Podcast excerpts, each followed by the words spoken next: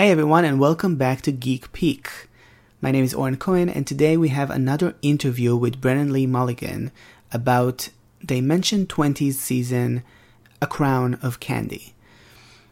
Originally conducted in April 2020, and unfortunately with less than stellar audio quality, this was so much fun. Brennan dives into the lore, and we are discussing um, creativity, we're discussing world building, and also a bit about Dimension 20's sensitivity, and basically having a lot of fun talking to each other.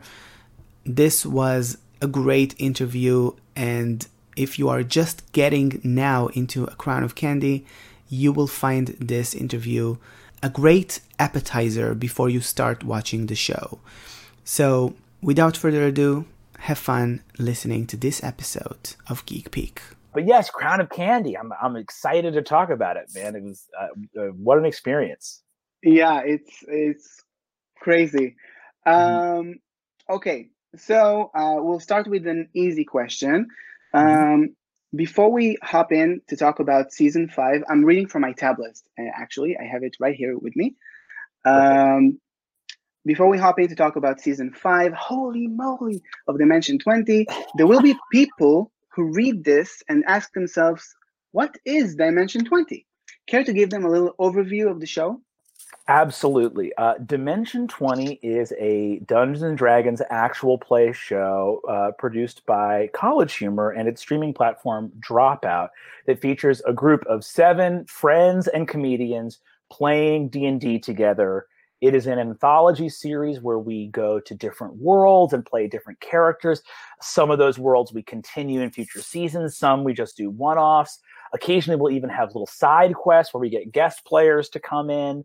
Uh, we've had um, uh, guest players like Matt Mercer, Erica Ishii, the McElroys, Amy Vorpahl, Ifeadiwa. Um, and then uh, we have, you know, our core cast is uh, Brian Murphy, Ally Beardsley, Lou Wilson, Emily Axford, Siobhan Thompson, and Zac Oyama.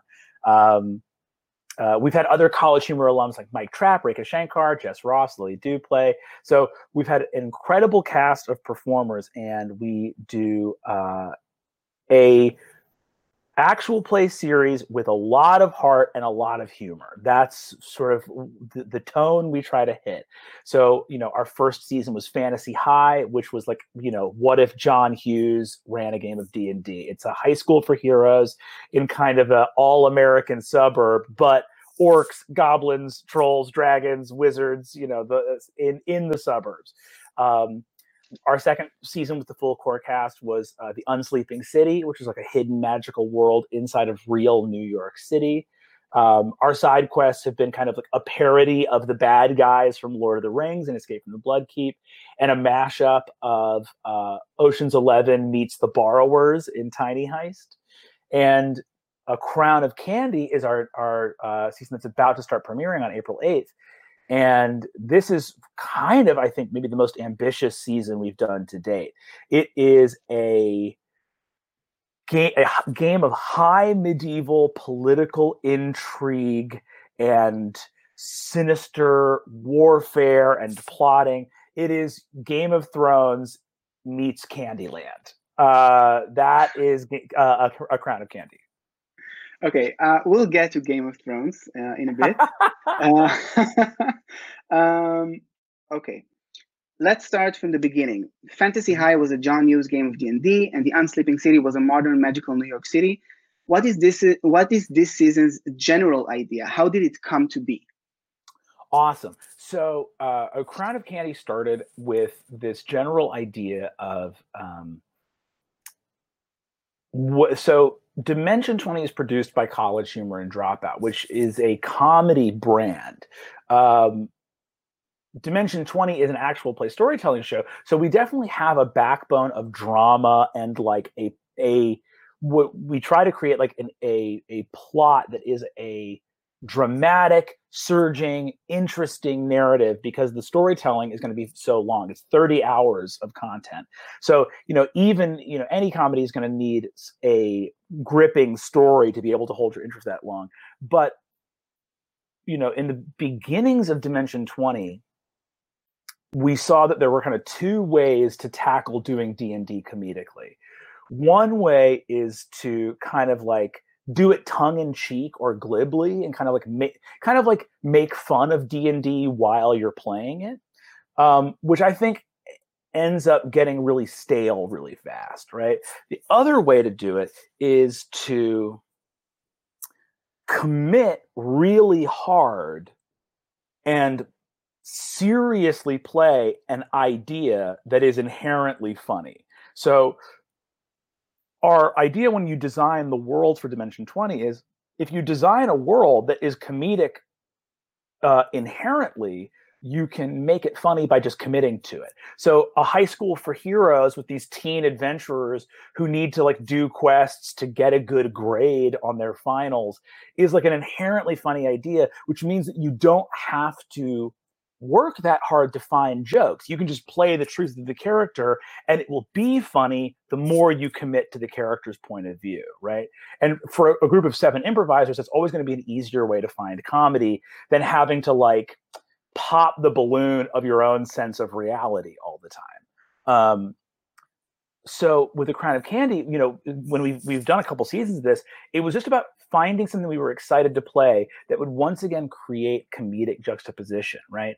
And I think at the time period we were coming up with a crown of candy, like the finale of like a Game of Thrones had kind of already happened, and there was, you know, there was like this this funny thing where a lot of us had problems with the final season, as I think a lot of people did, and there was an element of, but but Game of Thrones also was like this incredible force in pop culture for like ten years. You know, it like dominated conversations. There were like watch parties at bars, and um, you know, there's this fun thing of um, I was looking at Candyland, the board game, and I was thinking about like like oh look at this little candy king and candy queen but it, whenever you look at history kings and queens are not like cute little innocent things if, if you are a monarch there's probably a history of bloodshed and warfare. Nobody gets to wear a crown without either them or their, you know, patrilineal ancestors having done some messed up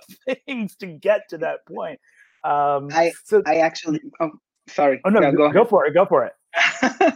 no, I I wanted just wanted to say that. Uh, I uh, um, I fell into a uh, Wikipedia uh, um, rabbit hole uh, of mm-hmm. going through the uh, English monarchy uh, a few weeks ago, and and Great there's some, there's some really messed up stuff there.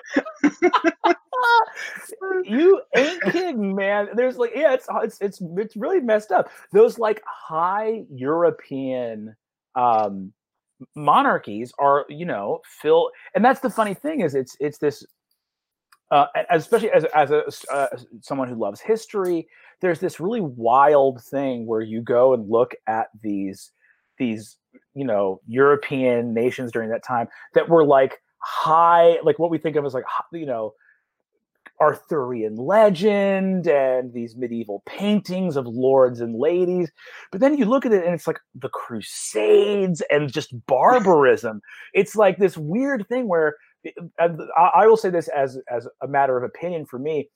A lot of these nations during this medieval period that were like, yeah, and honestly, even in other time periods too, that have been like, we are the height of civilization, are usually accompanied by the most insane barbaric violence of like all time. So you look at kings and queens uh, dressed in their fripperies and finery, and you're like, these are dangerous, scary people. like, don't get it twisted. So the idea of um, cute little cupcake people and gumdrop people, you know, these like k- kings of candy and like sugar princesses and stuff like that.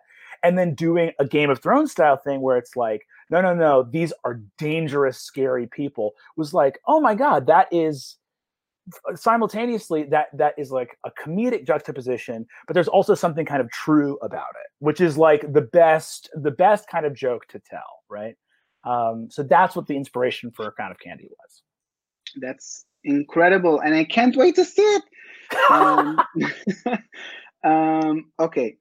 In every season of Dimension 20 so far, I was inspired by and loved the beautifully crafted characters the team had made.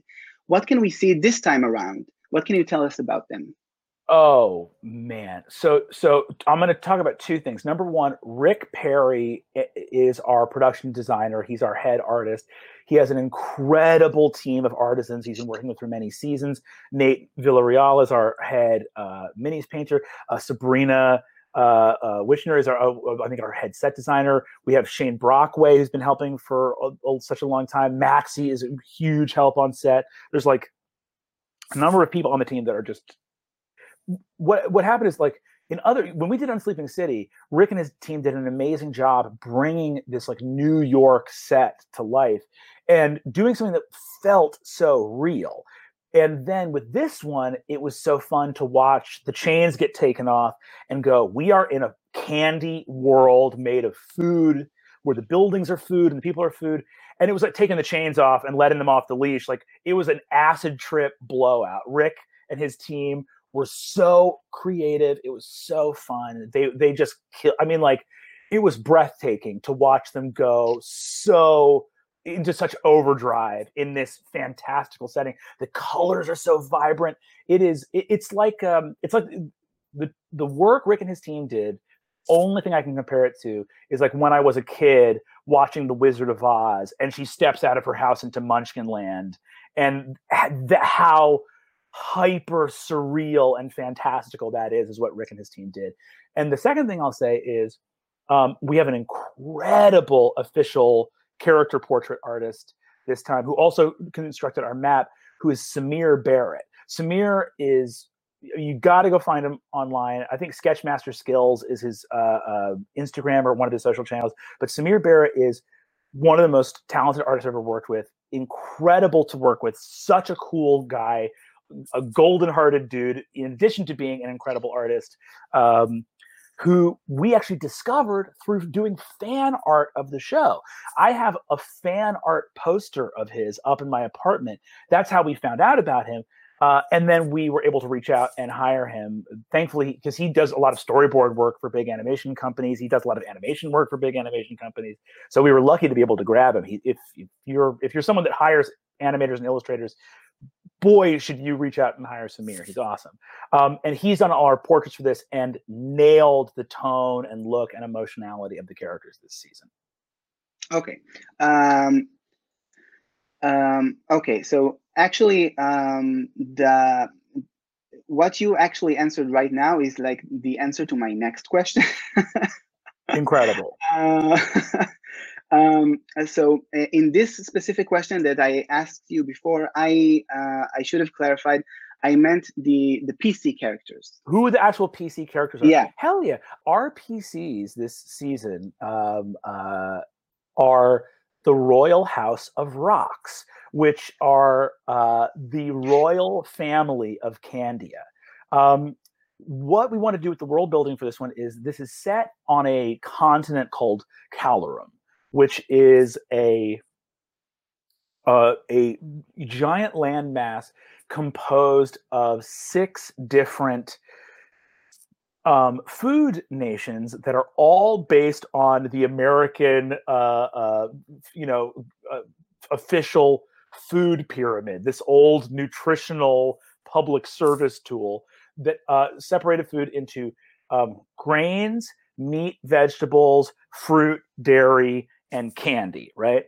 And um, in our world, Candia is uh, the the smallest nation.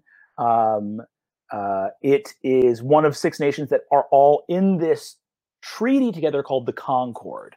Um, the loose history of Calorum is about 30 years ago. This thing happened called, sorry, not, I think about 20 years ago in the world of Calorum. This thing happened called the Ravening War, which is this huge war between all the nations that was eventually settled into this thing called the Pax Calorum, uh, which is uh, which resulted in the Concord, where now all six nations are in this treaty, where they all agree to be ruled by a concordant emperor who is sort of like uh, even though they're an emperor, they're almost like appointed or elected as a representative of one of the six nations. So there's kind of this uneasy peace between the six nations. Candia is the smallest of those nations, but was incredibly powerful due to the brilliance of their military leaders, due to their connection with magic, where Candians kind of have this innate uh, uh, magic to them. They're very powerfully, they have a lot of arcane power. So even though they're small, they are very uh, tough and potent. And um, we follow their royal family, right? Um, uh, through they will we'll meet them in the first episode um, and so working with our intrepid heroes, our wonderful six cast members, it was really funny because in season one, they play a bunch of kids that meet on their first day of school and become best friends. Season two, they're kind of a bunch of adults that all have their own baggage and are keeping secrets from each other. In this one, they are playing a family and their men at arms. Like there literally there are parent-child relationships uh, and sibling relationships between and and like cousin, you know, like even like extended family relationships between PCs in this game, which is so so so exciting and cool to see played out. So many things make sense right now in the trailer. exactly exactly uh, it's a really you know it's a really high medieval thing and we wanted to it was funny because we we this whole idea of like a crown of candy was this very fun thing where you know one of the early decisions of like do we want it to be just candy people? And very quickly i was like no i i want a more politically complex world. So we added in all these other food nations to make the politics of the land really as complex as possible. But we're following this one family from this one nation. Wow. This is incredible um, okay, so I promised we'll get to Game of Thrones. Mm-hmm. Um, mm-hmm. Okay, so let's see. Um, okay, I assume Westeros was a bit of an inspiration in the world building process of this world. The trailer gives off a Game of Thrones vibe, but in a good way. Not like season eight, uh, uh, season eight way. don't at don't at, don't at me. Is that true? What else inspired the world building of Calorum? Okay, so you uh, you um, answered a bit of this. Um, so let me add to this, like um, if we can expand a bit about the uh, actual monarchy of the world. I mean, in terms of like not just specifically Candia, which is the family you spoke of, mm-hmm. like in the general monarchy of of this of Calorum of this world. Um, yes. So uh, uh, the world, I had a ton of fun with the the world building for Calorum. A Crown of Candy has the deepest world lore of any of the worlds we've played in thus far. It, it's certainly the one that was the most like I spent the most time being like, what you know, I need to come up with a couple hundred years of history. We need to come up with languages and religions and royal houses and family mottos and yada yada yada. Like a lot, a lot of stuff. Um, so uh, obviously, uh, Game of Thrones was a huge inspiration. I think that the things that I did that departed from uh, from a Game of Thrones had to do with. Um, and listen, I love a, a Game of Thrones. Uh, George R. R. Martin is a genius.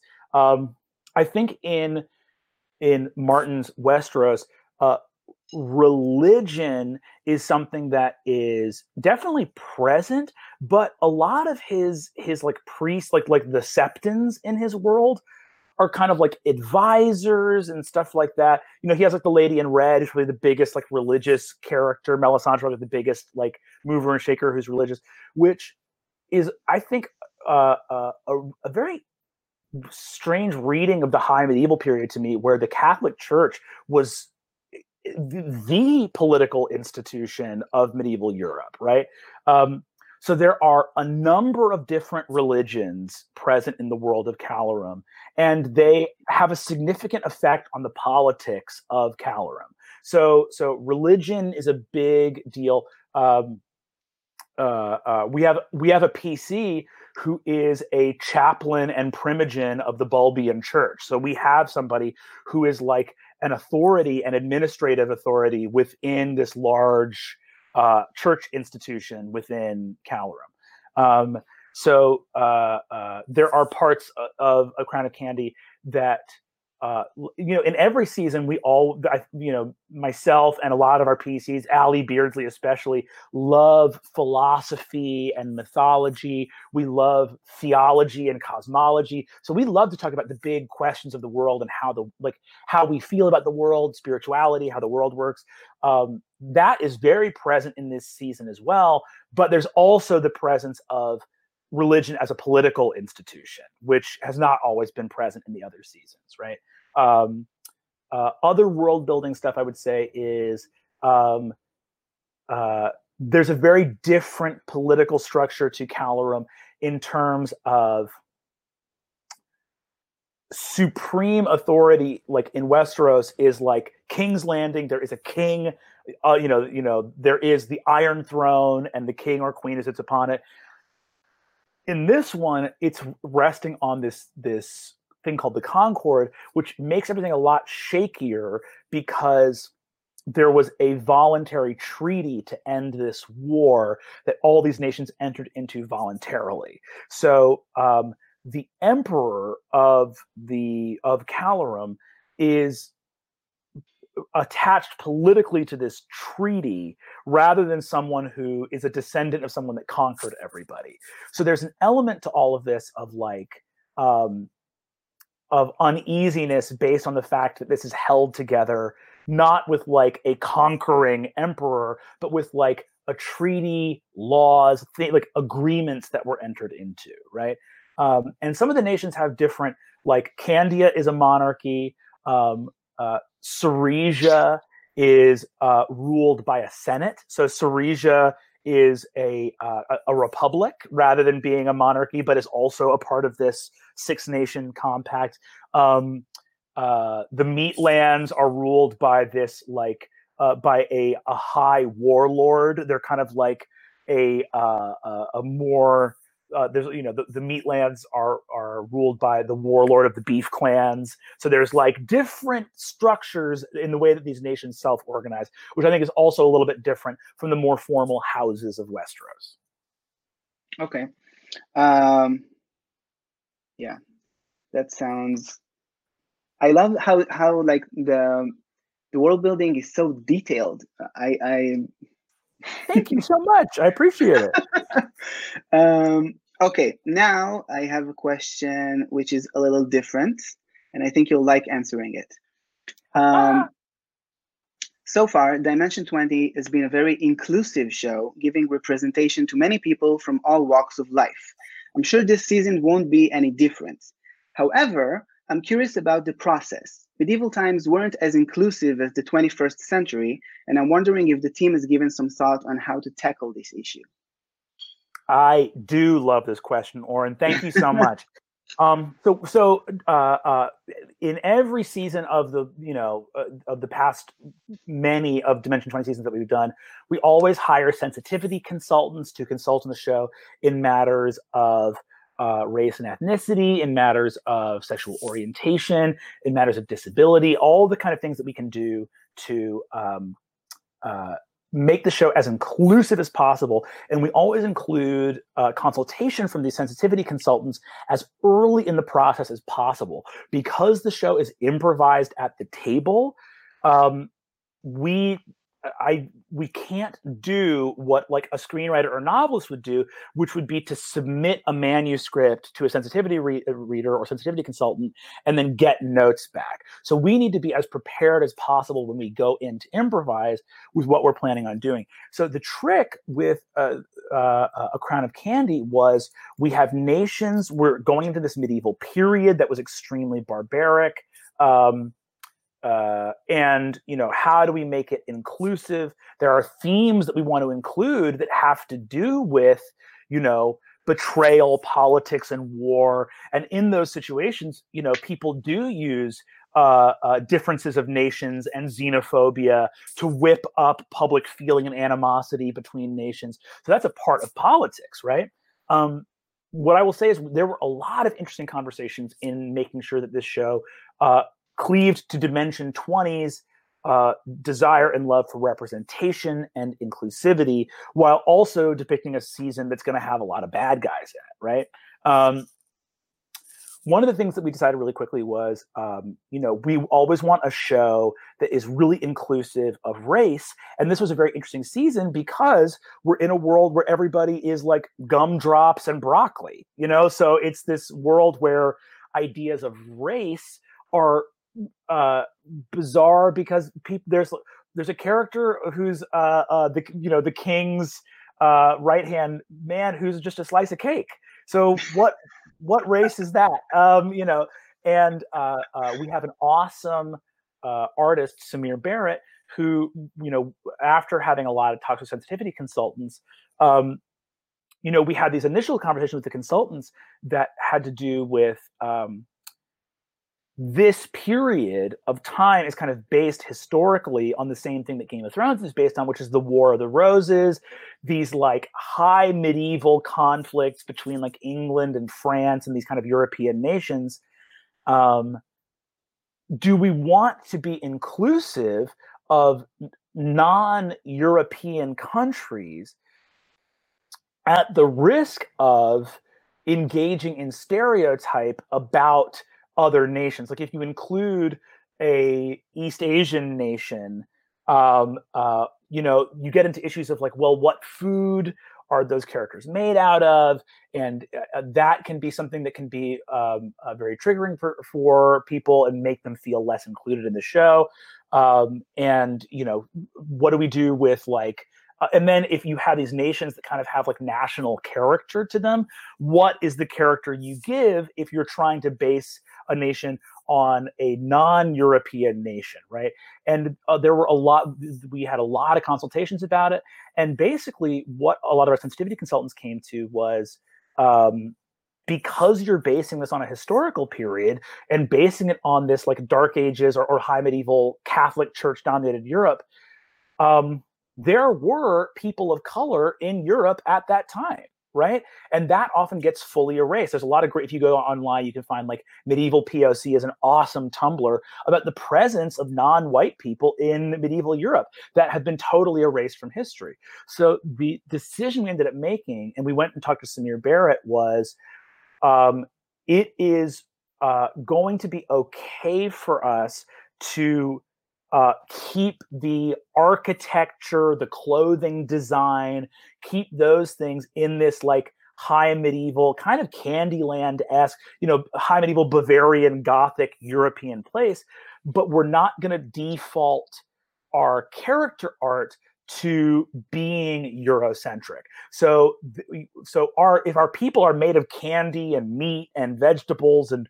fruit um, we don't need to default to white features for those characters. We don't need to default that uh, you know, when the characters are humanoid enough looking and they're not like just an apple with legs and arms or whatever, um, you know, uh, let's not default to Euro- European features for anybody, even though our architecture and military stylings are going to be kind of Eurocentric. Um, so that was like a thing that took a, a, was a bunch of awesome conversations about how to make the show as inclusive as possible. Um, and then uh, there are some decisions we made about uh, inclusivity where we just looked at like LGBT representation, and we just we just kind of went like, um, you know what, we're going to make this world just more inclusive of that.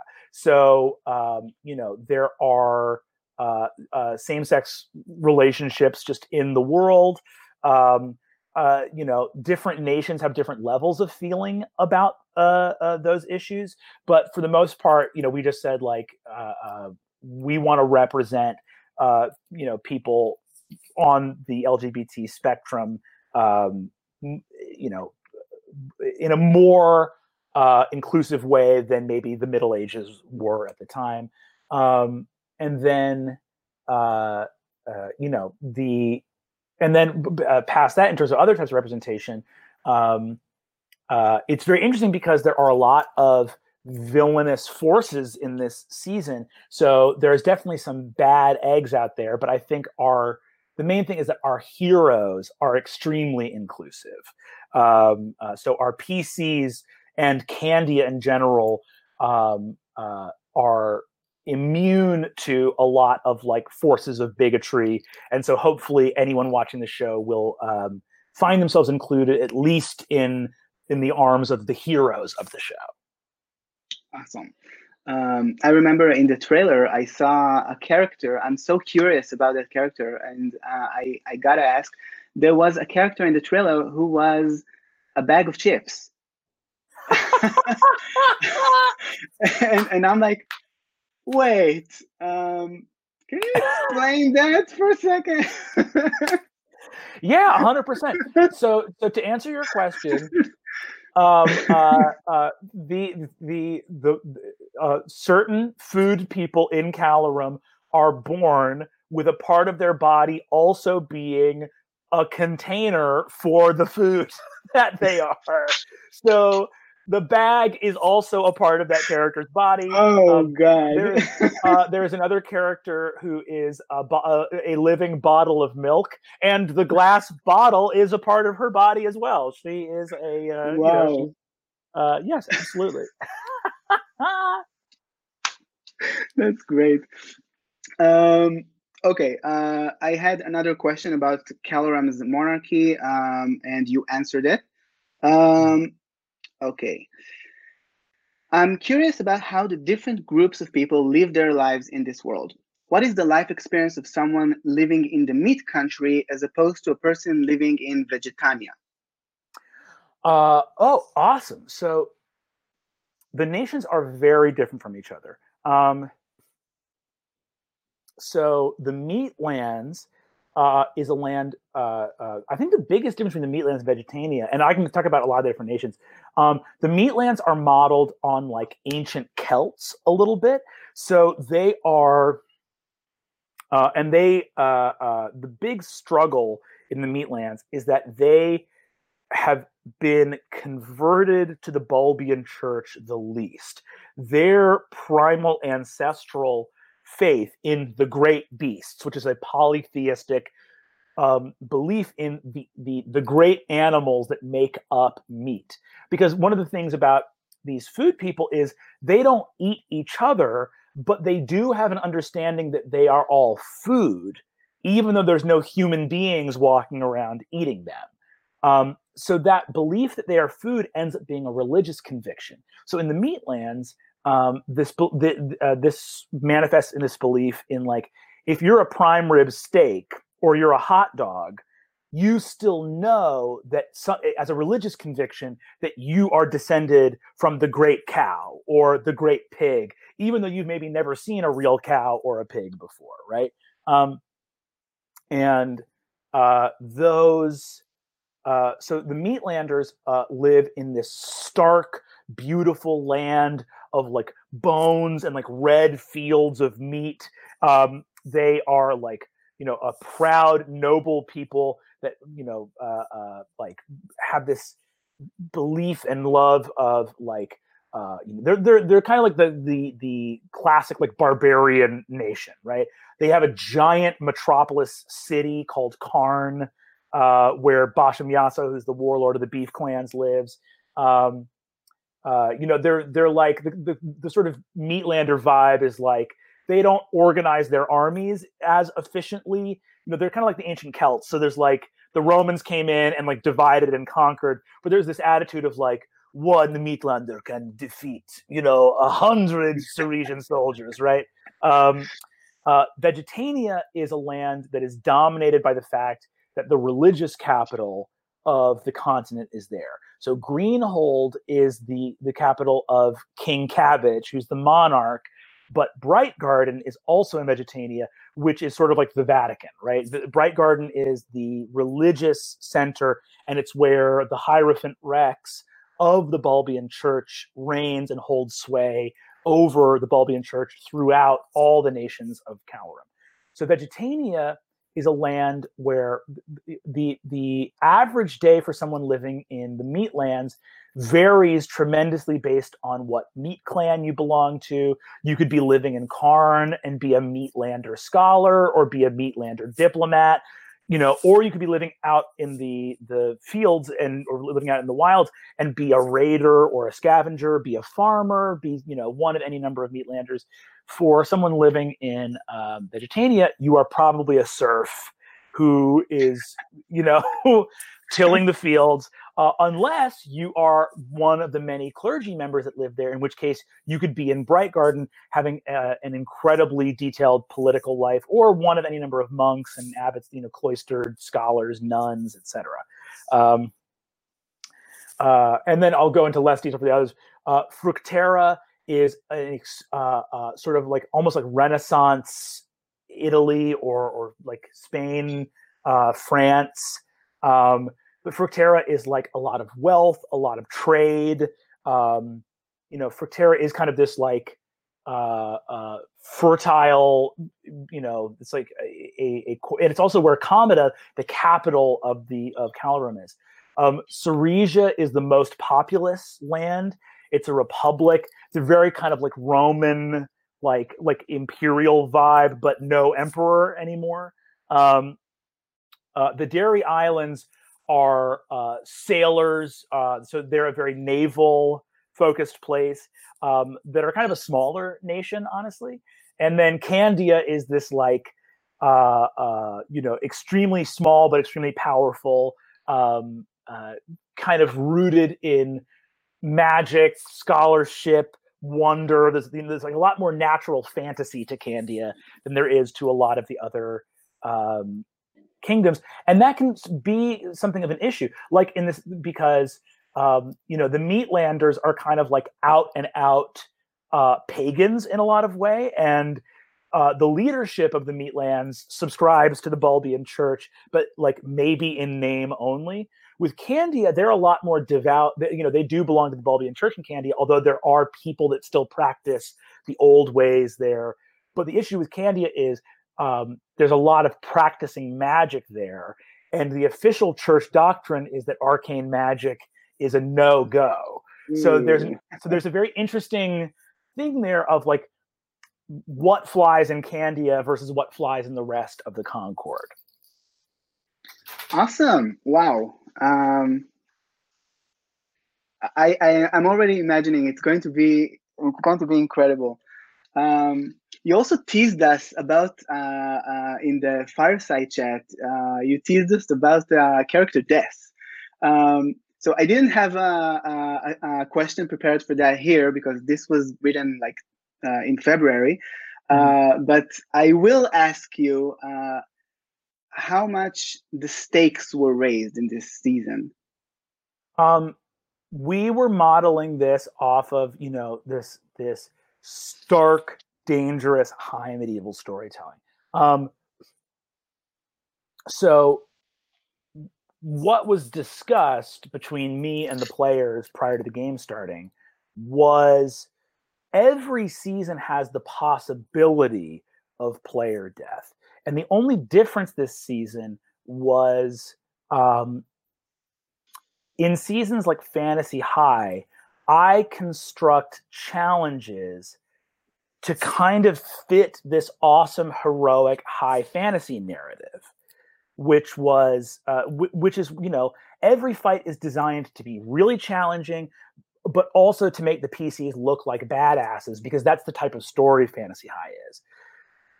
A crown of candy is a lot darker and i basically told the pcs these fights are not designed, not all of them, with fairness in mind. They are designed to be realistic to the challenges you find yourself in based on the choices you make. So it's not that I told them they were that you know there uh, uh, there was a, like how do I put this? I walked into this season being aware that uh, uh, this was going to be a very dangerous season. And that doesn't mean that I was going to ever bend or break the rules. Uh, you know, I wasn't going to punish PCs, but um, I basically told them um, these fights will be designed to really take your choices into account and they will be designed to reflect the reality of the world of Calorum. These fights are not designed to be like cool set pieces. This is like the enemies or allies you make, the choices you make will result in these fights being realistic to the world and cleaving to the tone of a lot of the the source uh, material of this type of storytelling where like the good guys don't always win. Um, so as a result of that unlike other seasons we had secondary characters ready to go because we knew how much more lethal this season had the potential to be okay I, am like um I can't wait. Is it? It's out on Wednesday, right? Next out Wednesday. This next Wednesday. That's right. Wednesday can't come soon enough. Um, um, okay. Um, uh, this was actually all of these questions were the main questions I wanted to uh, to include in the in the article. Um, I had I had here three other questions. Um, okay, so this is one I, I want to uh, add. Um, okay, if candy and food are now replacing nature aspects like trees and mountains, what do people eat in this world? This is a great question. I love this.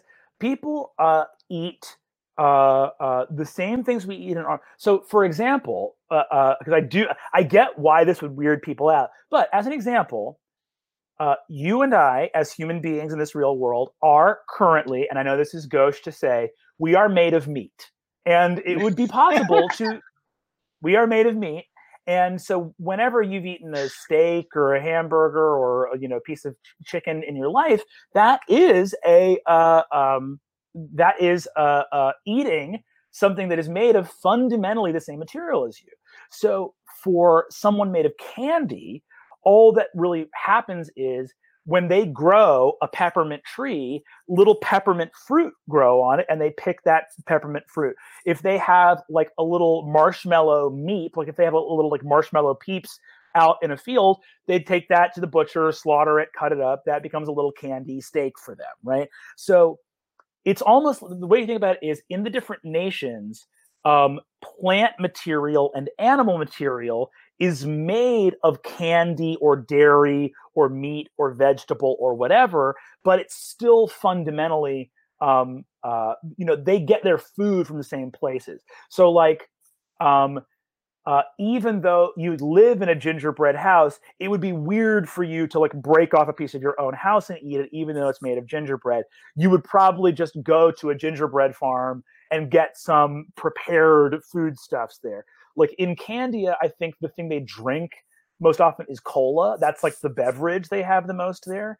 Um, but when you go to Fructera, it's juice, right? So it's you know this whole that that sort of the vibe is there are still kind of like agreed upon foodstuffs that are just made out of the natural material of those food nations.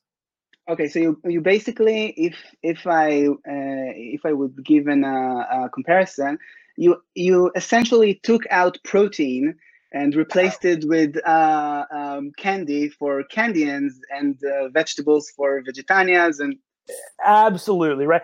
And when and these these nations also can eat each other's food stuff. It's just about like what is available in your nation where you're growing it. But like when you go to Comida where there's a lot of trade and everything the feasts are like incredible because they have meat they have dairy they have all this stuff. So it's all groovy. Uh, but yes absolutely Okay, um, so uh, that's it. Uh, these are my questions for you, Brennan. Uh, mm-hmm. Uh, I did want to say uh, thank you so much. And uh, in the words of Ida Eggfort, I love you and you're my best friend. Um, I love you too, man. It's great to see you. I'm so happy to talk with you. These questions are awesome. I, I'm truly, truly so appreciative, homie. Thank you so much. Thank you so much for listening to this episode of Geek Peek. I hope you enjoyed my conversation with Brennan Lee Mulligan.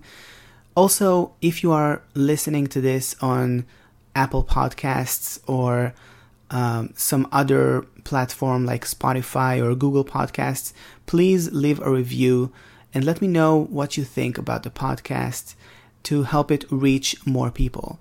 This is very important and will help the podcast grow and um, find more people who are interested in seeing these little peeks into geek culture.